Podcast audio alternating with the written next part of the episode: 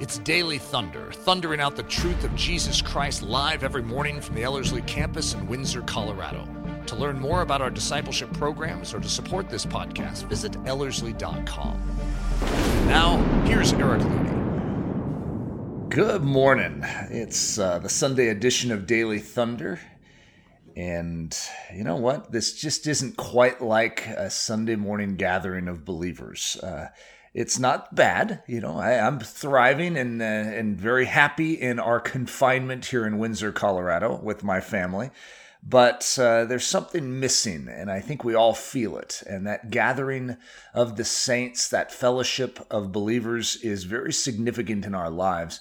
And though uh, I've been meeting with so many people via Zoom and having so many precious uh, prayer calls where we actually get together with even hundreds and hundreds of people and we pray together, and I've loved it.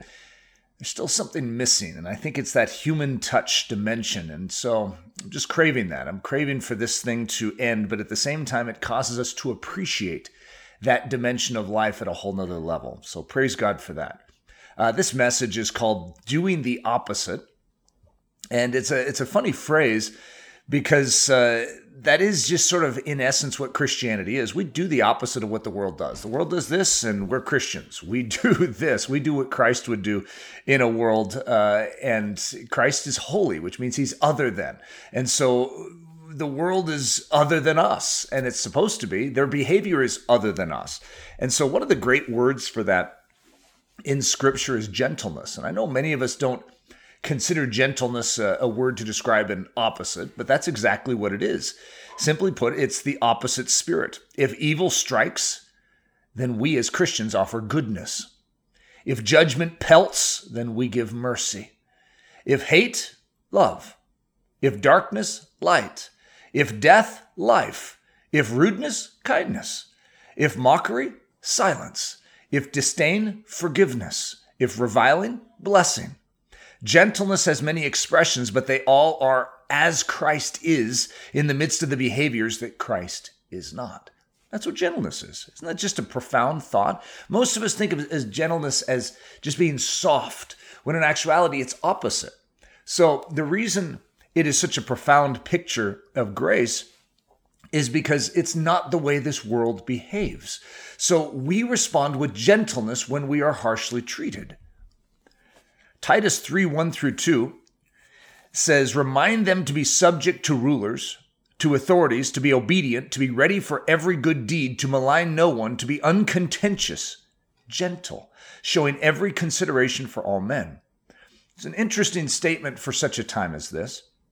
In other words, hey, Eric, remind them to be subject to rulers. So as a pastor, as a administrator of the gospel, I need to remind you to be subject to rulers. That's an important thing in a time like this where we sort of may question our rulers' decision making and thinking, why are you guys doing this? What's the what's the issue here?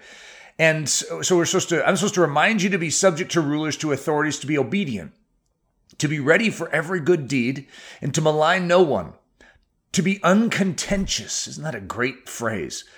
Gentle, in other words, to be opposite of the world, guys. Do not do as the world is doing. Do not panic as the world is panicking. Do not fear as the world is fearing. Do not be selfish as the world is selfish, but showing every consideration for all men.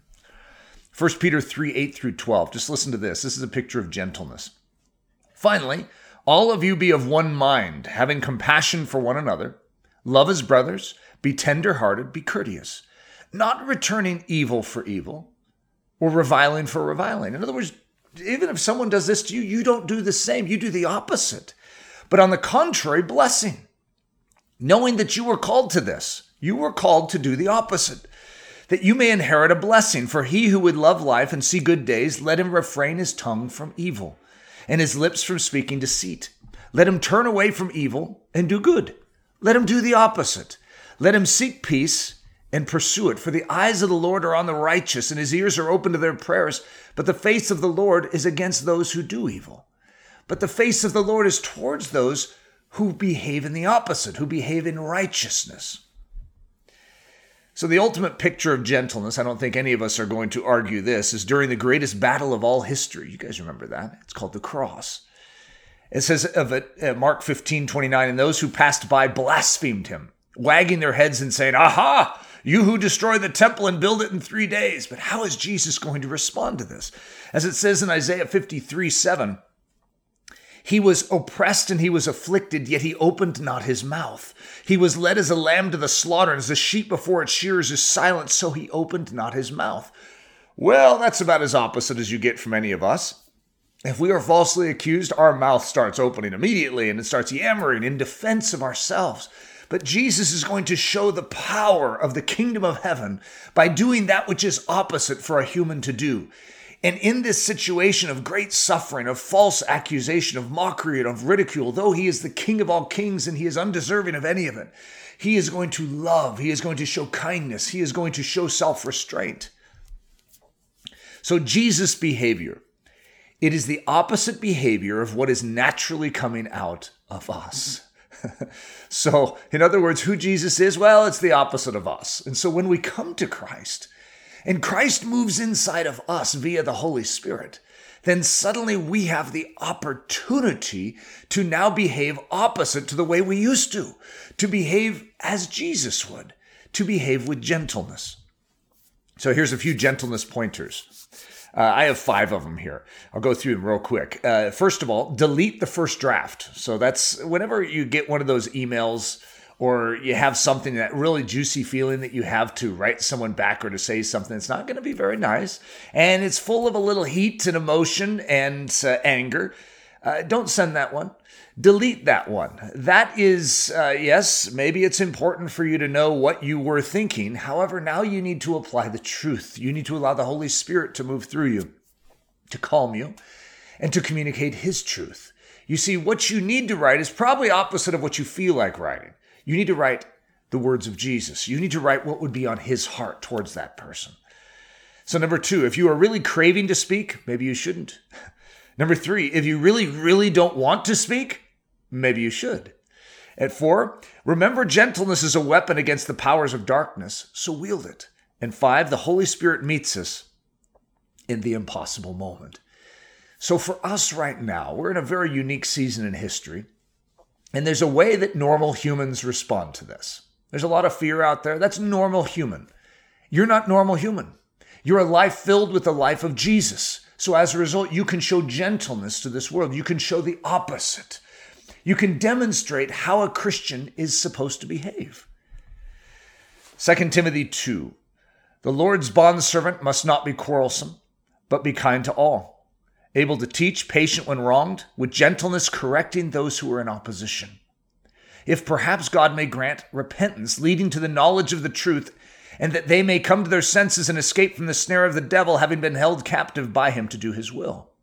Gentleness is a tool in the kingdom of heaven. It's a weapon in the kingdom of heaven to actually turn people's souls unto repentance. When we respond opposite, it awakens souls around us. We need to remember that. So Christ set the pattern. His behavior, though opposite, is the correct behavior and the one we should both esteem and adopt. We have an opportunity right now, in this time in history, to show the nature of Christ in a way that is more stark than typical.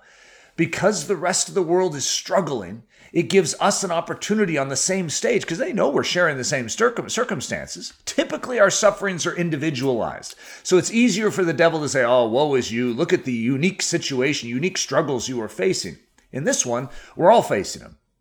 And as a result, when the Christians respond different than the rest of the world, it gives an opportunity for them to be brought to repentance, for them to awaken to the realities that there is another realm. There is a God in heaven, and He has changed our lives. Let's take full advantage of that.